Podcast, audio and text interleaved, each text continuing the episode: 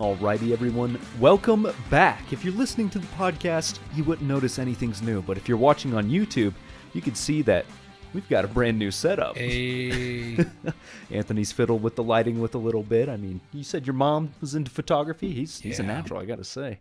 But we got the studio set up.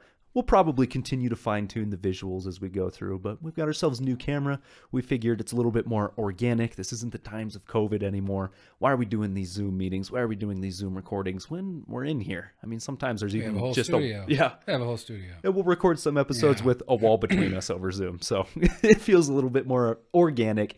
So, like I said, check it out on YouTube. It's looking great. It's feeling fun. And leave any suggestions you have for the set down below. We'd love to maybe implement some of them. But think that's all the housekeeping we've got out of the way. Welcome back to the wacky world of energy. This will be probably the first episode for the month of April. We're going to try and get out two a month. If not, there will at least be one every month. But we've got lots of good news coming out, and we're excited to talk about it. Should we start with first article? Oh man, it's a doozy, isn't it? I think so. Let me make sure oh I got the right one pulled up here. But article number one for today's episode. This is from Zero Hedge. We've talked about him a little bit. He's big on Twitter, writes a little bit for oil price, but this is from his website, published April 1st. Saudi Arabia joins Shanghai military and security bloc as it embraces China. While the U.S. continues to splinter and cannibalize itself as it turns into a third world country, China is expanding its zone of economic and military influence that covers virtually all global commodity producers as it prepares for the next stage of the Sino US Cold War. I mean, I think the best thing I can do, I'll throw the map up right here on the screen from the article just to illustrate. I think it was you who sent a tweet to me. It showed, no, someone else on LinkedIn. They showed the trade influence of the United States from 2000 and then 2020. And it's shifting from the United States to China. Mm, They're Yeah. becoming everyone's best buddy. yeah, and you can find a lot of, uh, you can find a handful of articles on mainstream or Google some stuff about, you know, Saudi Arabia joining the you know Shanghai Cooperation Organization. hmm Okay. What they are downplaying here is that it, it's basically a NATO equivalent. Yes. Right? It's not just we trade with each other, all right? Okay? It's also a security alliance. Yes? Right? And so what we have to remember here is one of the big reasons that the petrodollar system works so well was because a huge component of it was hey Saudi will provide you some protection. Right? We talked about this in our last episode as China has gone in and they have went to uh, broker priests throughout the Middle East. Yay. and and then how it would require less need of US military presence. Yes? hmm Well, now just this last week, right? Within a week of this recording, um it was what was it? It was Wednesday, last Wednesday, a week ago from now. Right? So that would have been what? The 29th of March? Yeah, well, if today is the 5th, that would have been 29th of March. The Nailed it. 29th of March. That Saudi Arabia's cabinet approved a decision to join the Shanghai Cooperation Organization. Okay? All right? This is a huge deal. Okay? The SCO, or the Shanghai Cooperation Organization, is a political and security union of countries. Security, military, Mhm. Yes? Okay? They need us less and less, right? And now, not only have they joined an economic partnership, but also a security alliance, right? So for us to go in there and try and stir stuff up would be the equivalent of declaring war on China, probably. So we really are in a spot here where we've got more and more people talking about not having to use the US dollar to settle in oil and gas trades. And now you have this country that for 50 years, Saudi Arabia, the head of OPEC, we provided security for them. It appears that they don't really care about us providing security. I mean, this goes to lots of things. Look at our uh, absolutely disastrous withdrawal from Afghanistan in 2021. Yep. They- They're looking at this like, these guys are going to protect me? Yeah. Are you kidding me? Got to start looking elsewhere. They can't even figure out how to pull out of a country. hmm And you got people hanging off planes. You leave billions of dollars of equipment there, and cash, and all these other assets for for for the Taliban to just go start using. Yep. And you're looking at this as Saudi Arabia, and you're thinking, "Are you kidding me?" I'm going to need something to. I need bit something more a more reliable than this. These uh, guys are a bunch of clowns. Mhm. These people running the United States of America are a bunch of clowns. Mm-hmm. Hey, I'm not saying it. The rest of the world is saying it. Okay, Mm-hmm. but it's going to have a very direct implication on us as U.S. citizens. Okay, it's going to have a very direct implication on us in the U.S. oil and gas production and exploration industry. Mhm. Okay, all these things. The chickens are coming home to roost. Everybody. Oh, yeah. All right. This is a huge deal. In the mainstream, they talk about, oh, you know, Saudi and this and that. You know, they, they don't really talk a whole lot about it. It's they don't really want to largely advertise how onerous this is for our country, how potentially dangerous this is for Yep. everything we're used to doing with our trade alliances and our security alliances. This whole thing's unraveling right now, right? I mean, this was formed in 2001, Mhm. all right? This has been around for a while, like the BRICS have been around for a while, all right? And, you know, joining the SCO was discussed during a visit by Chinese President Xi Jinping to Saudi Arabia last December, okay? I mean, the decision followed an announcement by Saudi Aramco, which raised its multi billion dollar investment in China on Tuesday by finalizing a joint venture in northeast uh, China by acquiring a stake a privately controlled petrochemical group. This is probably in reference to the 12 billion or 10 billion dollar refinery that they're building is in China Yep. right? So now they're part of the security block as well as their economic block, right? They're building a multi-billion dollar refinery in China. I guarantee you every single barrel of Saudi oil that goes through that is going to be traded in yuan. hmm I guarantee you it, it will not have anything to do with the US dollar. Not at all. You're right. And I think what you said earlier, just to emphasize it, this isn't just trade, this is security as well. And I'm going to put this map up again because the landmass and the population is crazy. As far as member states, we have China, Kazakhstan, Kyrgyzstan, Russia, Tajikistan, Uzbekistan, India, Pakistan, and as observer states, Afghanistan, Belarus, Iran, Mongolia, and many other dialogue partners and guest attendances. And I mean, it covers almost all of Asia except except for the southeast portions. Those islands out there, I mean, the Philippines, uh, anything with South Korea, Japan, that's not going to be included. But as far as that central landmass is almost all colored by people Uh-huh. participating in this, and that's Yep. too big to ignore at this Too point. big, too big. Yeah, I mean, I'm just gonna I'm gonna read here. Kind of like the way this guy writes because he kind of writes. You know, if you don't know about Zero Hedge, you can find him. He's pretty well known in the internet community. Um, not part of the traditional press or anything, but he's pretty well informed on most topics that I've ever read. And uh, this is coming from his article. It is his words, not ours. Uh, Riyadh's growing ties with uh, Beijing have raised security concerns in Washington, its traditional ally, but increasingly less so, especially following Biden's catastrophic attempts to force OPEC Plus to boost over uh, oil production, an overture which backfired spectacularly and to global humiliation by the Biden administration. Meanwhile, Washington says Chinese attempts to exert influence around the world will not change U.S. policy toward the Middle East, which, of course, is a lie. Saudi Arabia and other Gulf states have voiced concern about what they see as a withdrawal from the region by main security guarantor, the United States. And we have moved to diversify partners, shifting and have moved to diversify partners, shifting their alliance to the biggest U.S. challenger in the global arena. Washington says it will stay an active partner in the region. Countries belonging to the organization plan to hold a joint counterterrorism exercise in Russia's uh, I don't even know how to say that part of Russia um, in in August of this year, and and uh, I'm going to point that out. A, a counterterrorism exercise. Um, Easy to laugh at as soon as you read it. But yeah, why? Um, because there's a growing body of evidence that a number of global uh, terrorist attacks around the uh, around the world have been spearheaded by the United States deep state CIA operations. Right? They what they don't want is they don't want some thing that is being, you know, done over you know some some terrorist attack in the Middle East and Iran starts blaming Saudi Arabia or vice versa.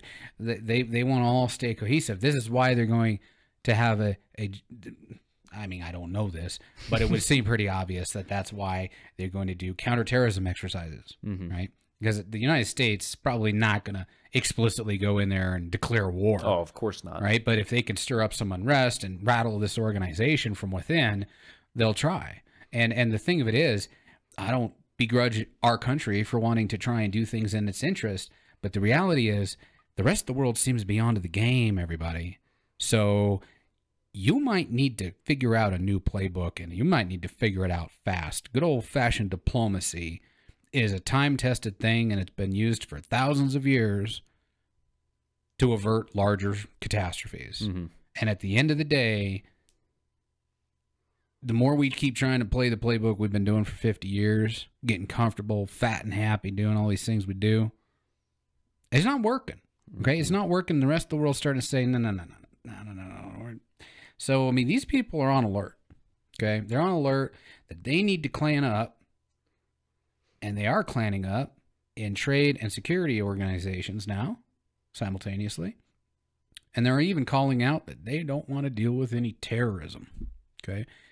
So they're they their spidey senses are on full alert right now, right?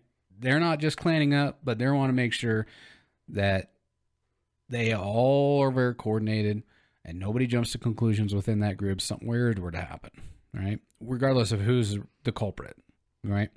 So United States, yeah, better we we better up our diplomacy game here real freaking fast because yeah, I mean- the world is certainly starting to be like, you know, I don't know what I got to really worry about here. If we just say we're going to do what's in our interest Yep. and we're going to clan up together, that's what's happening. It's happening right now, Mhm. right? And and you know this this this uh, this can tee up our next article here. No, absolutely. Um, it's a Reuters article. What what is it? What we got going on here, Tabs? This was published on the 4th of this month, titled Why Did OPEC Cut Oil Production? Key Reasons Explained. And of course, we get into some key reasons. And I don't know if you want to save this reason for the end or slip it in right now, Ah, go but ahead. that tweet yesterday, well, it was a thread you sent, and it was the fact that this may have something to do with the US SPR. If you look at the benchmarks of where oil's been trading and what key decisions have been made, it stays away from that, I believe it was 65 to $72 range that Washington said it would work to refill the strategic petroleum reserve. So each time the prices get lower, there's been a key decision that, you know, doesn't shock markets, but certainly persuades the price to come back up a little bit, as if the people making those changes didn't want the U.S. to have that backup emergency oil. I'll definitely link that one in the description too, because we don't have it here in our articles today, but it's a very interesting Twitter thread, and it almost raises some scary implications about why do they want to make sure we don't have enough oil in our back pocket for perhaps a real emergency. But otherwise, that's a little bit off on the fringe side. We'll get back to more of what Reuters has to say. There's concerns about weak global demand. So Saudi Arabia has said voluntary output cuts of 1.66 million barrels per day on top of their existing 2 million barrels per day. Cuts were made as a precautionary measure aimed at supporting what they said market stability. Now, they overall decided to cut 3.66 million barrels per day, which is significant, is about 3.7% of global demand if we're still consuming about 100 million barrels per day. So, Russian Deputy Prime Minister Alexander Novak said the Western banking crisis was one of the reasons behind the cut, as well as interference with market dynamics, a Russian expression to describe a Western price cap on Russian oil. So, there's fears of fresh banking crisis over the past month.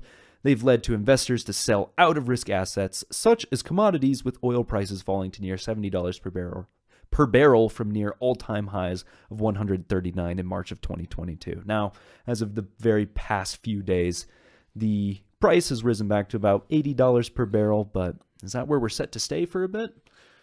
Hmm. No, if we just break out that crystal ball. right? yeah. Hey, tell me where oil prices are going so I can make some money real quick.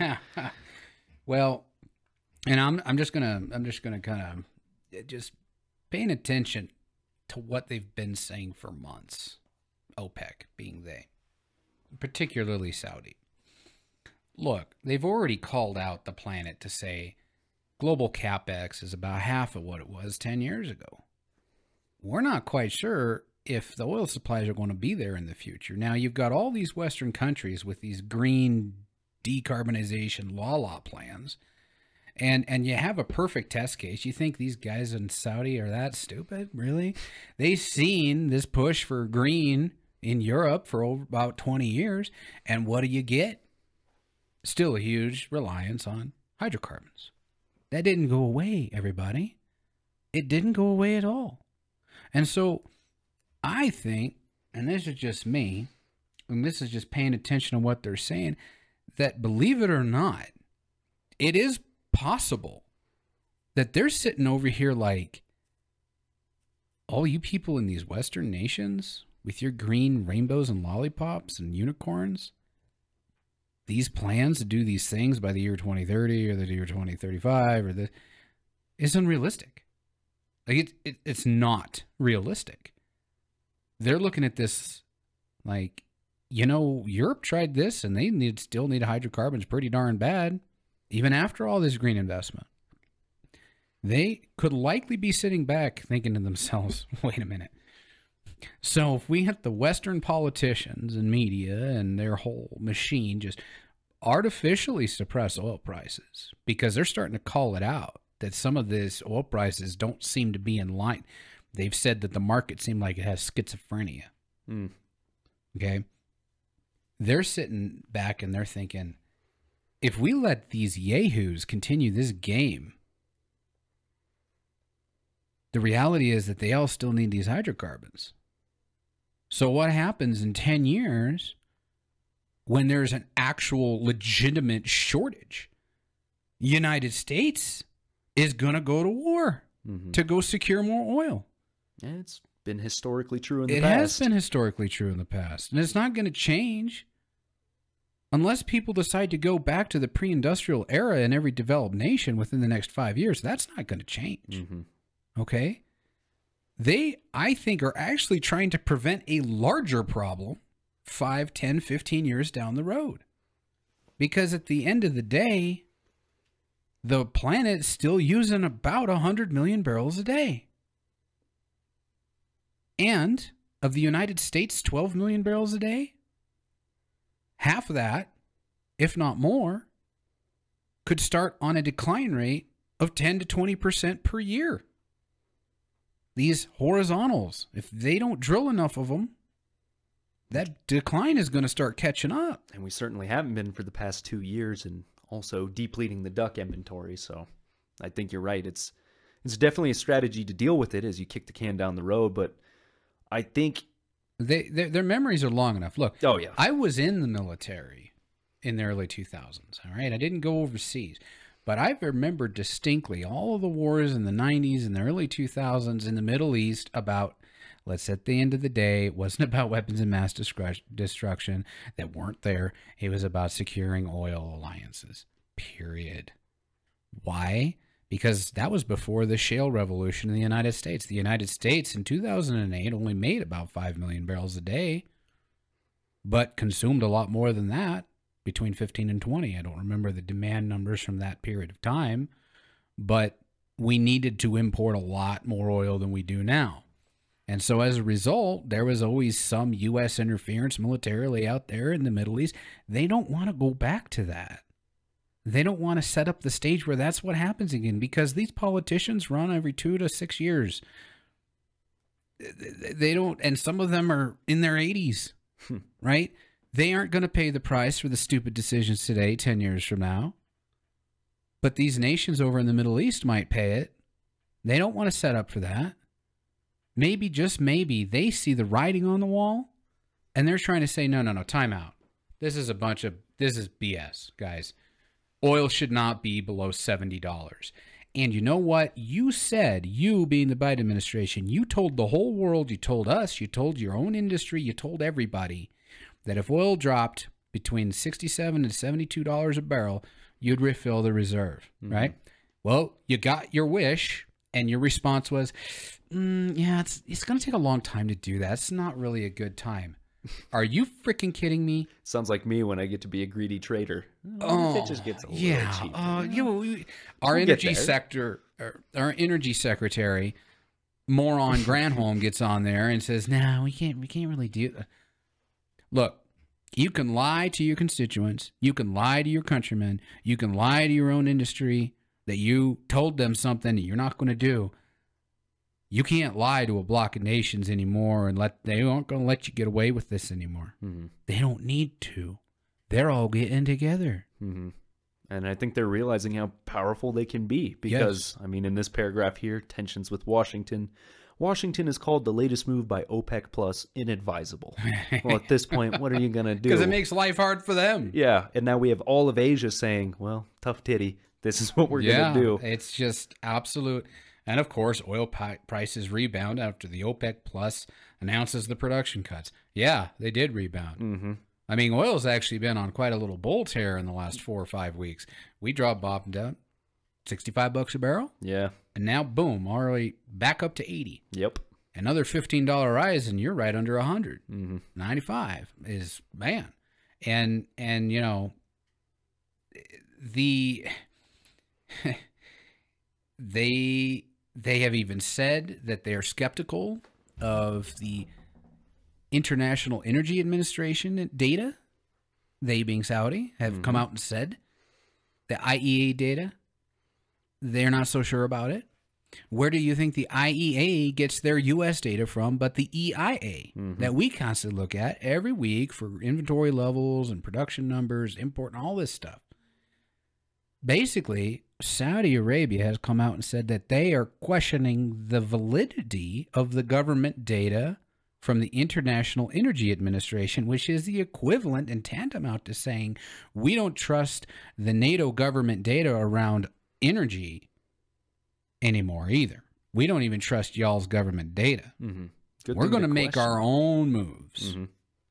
And I mean, when you think of the amount of change that could be pretty easily shifted through just Western Europe and the United States, you know, smirching a few numbers in the books, that could have devastating implications for a lot of these countries whose primary method of making money for themselves and their people is selling oil and gas. So it's a touchy subject. They're coming together, and, well, I guess if we take it to our next article, we're expanding past Asia at this point. Mm, it's yeah. intercontinental. This is an article from Barron's published right at the end of last month on the 29th. China and Brazil to strike a deal to ditch the dollar for trade. Oh, China and Brazil have reached a deal to trade in their own currencies, ditching the US dollar as an hmm. intermediary, the Brazilian government said on, well, at the end of last month.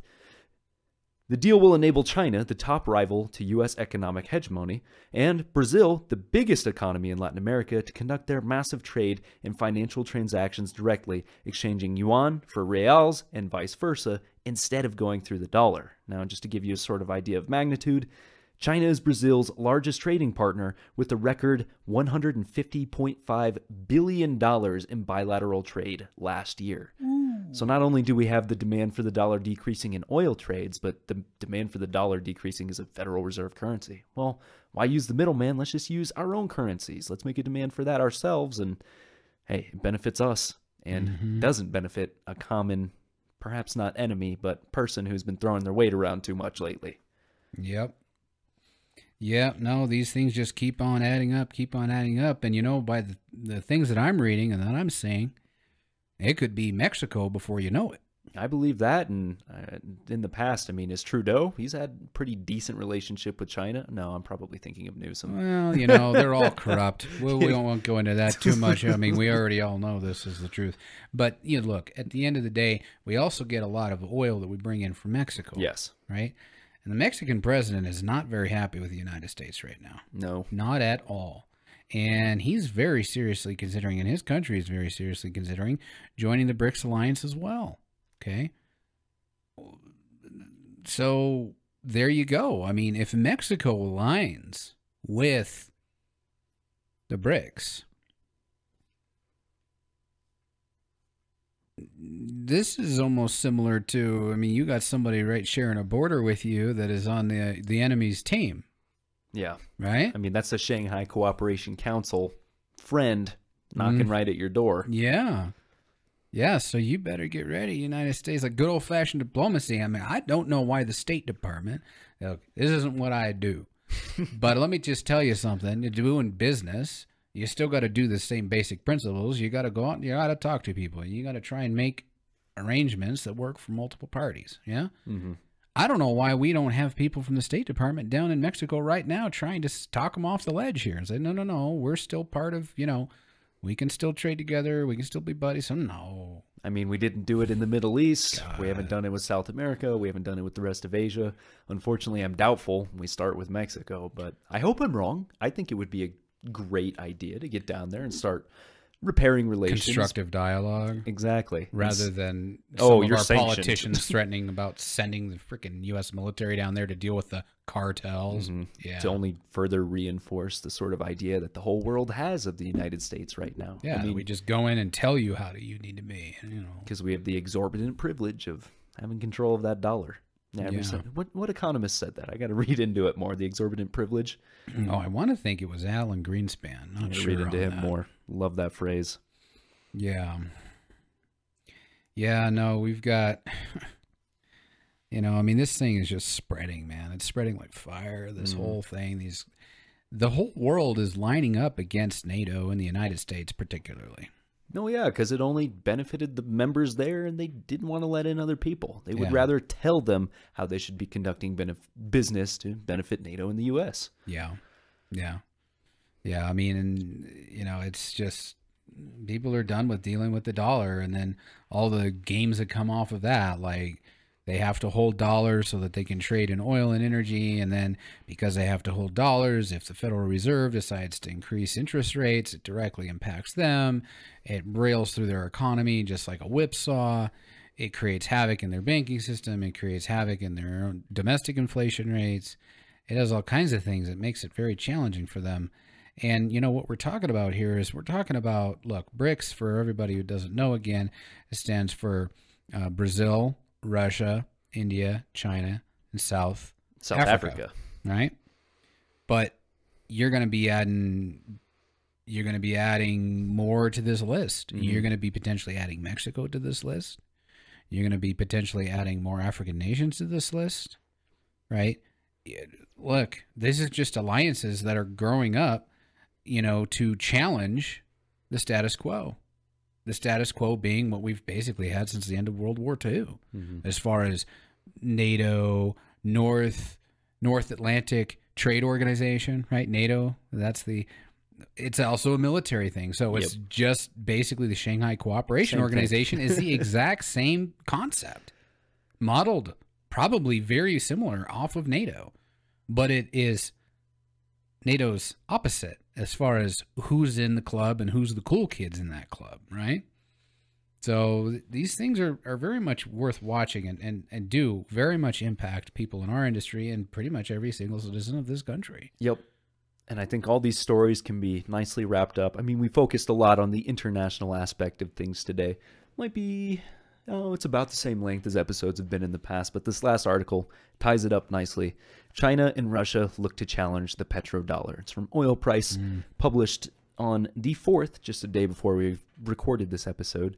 And I mean, yeah, there's going to be BRICS. They may even have to change the name and consider the Shanghai Cooperation, but really, at the top of whatever this organization is going to be is probably Russia and China, two burgeoning economies with fantastic access to natural resources, raw commodities, and stock to manufacture things.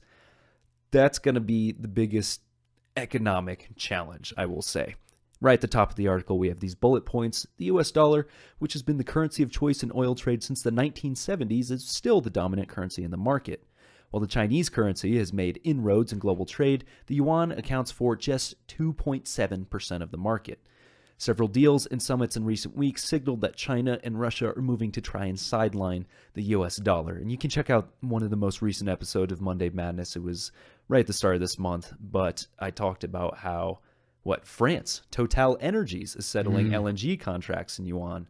Uh, what we just talked about was South America, Brazil specifically deciding to settle in yuan and reals. I mean, this it's not just here and there. There's been many, many instances in the past month of China and people in the Middle East and Russia going, "Hey, why don't you settle up in our currency? But it almost always trades back to the yuan or the ruble, which, if that grows to take a larger portion of market trades, then I think uh, our economy will look very different in just a matter of 10, 20 years, even.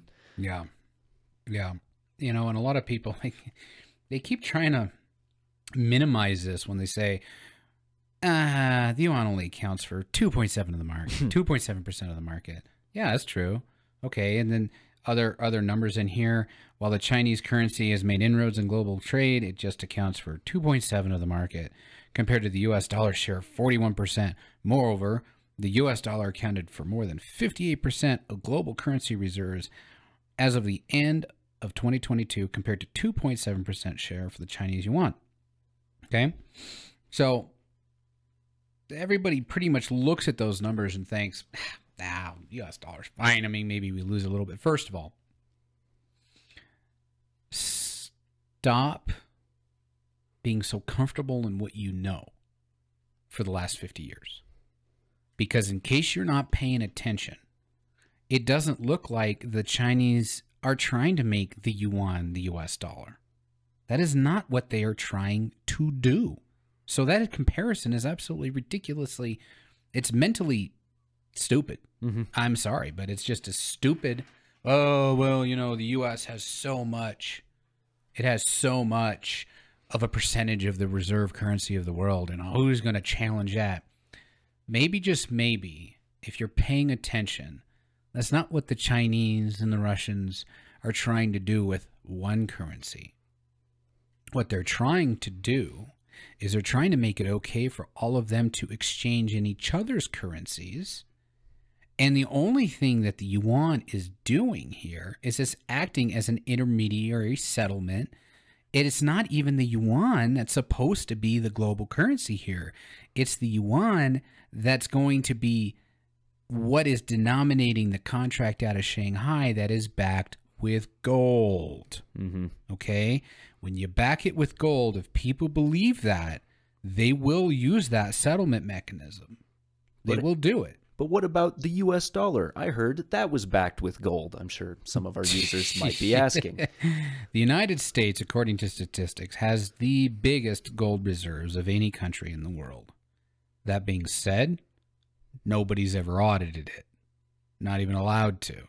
Nobody really knows what's in Fort Knox, for example. Mm. It's a national security secret. I mean, apparently, as of 1970, the United States had all the gold backing its currency until the French decided to repatriate some of their gold because they saw the United States spending money on the Vietnam War. And then once all the repatriation requests started happening in too much scale, what did we do? We we closed the gold window August 15th, 1971 and have since just said, eh, eh, the US dollar will be backed by US debt. But after about 3 years of that, the Middle East said, no, no, no, we're going to have to reprice oil in US dollars. And in 1974, Kissinger came in and said, no, no, no, price all the oil in US dollars. That's, that's the birth of the petrodollar system. So that required a synthetic demand globally for 50 years of all these foreign institutions and governments holding US dollars, which means US treasuries if there's less of a foreign need for countries and sovereign wealth funds and all these large corporations to hold US treasuries to do the settlement in US dollars, then all of a sudden we have a drop in demand for US treasuries. That drop in demand can lead to an increase in interest rates. And that increase in interest rates is what can bankrupt corporations, individuals, even governments hmm because they have too much debt. All of our adversaries know this. They know this a lot better than we're talking about it. I can promise you that. Oh, yeah. And so all they need to do is create enough players out there that aren't having to hold US treasuries to settle in energy. Because everybody's buying and selling energy. If you want to be a modern economy, you have to do it, right? Mhm. And it isn't about wind turbines and solar panels, everybody. It's about cubic feet and barrels. That's and tons of coal, right? But the big hitter is oil and gas. Yeah. No doubt about it. So if you create this spreading thing out there where all these different nations are now saying, you know what? Wait a minute. We don't have to hold U.S. treasuries to buy the oil and gas that we want. We don't have to hold U.S. treasuries to sell the oil and gas we have to sell. Look, once that spreads, foreign demand for U.S. debt goes down. Mm-hmm. Once that happens, everything that we import, people might start saying, wait a minute, maybe we need to reprice what the United States dollar is buying from us instead of it being so many dollars for a pair of shoes or a TV or a barrel of oil. Maybe it's going to have to be more mm-hmm. because they're creating so much of it now out of thin air that we should ask for more of those dollars. And this is what we call inflation.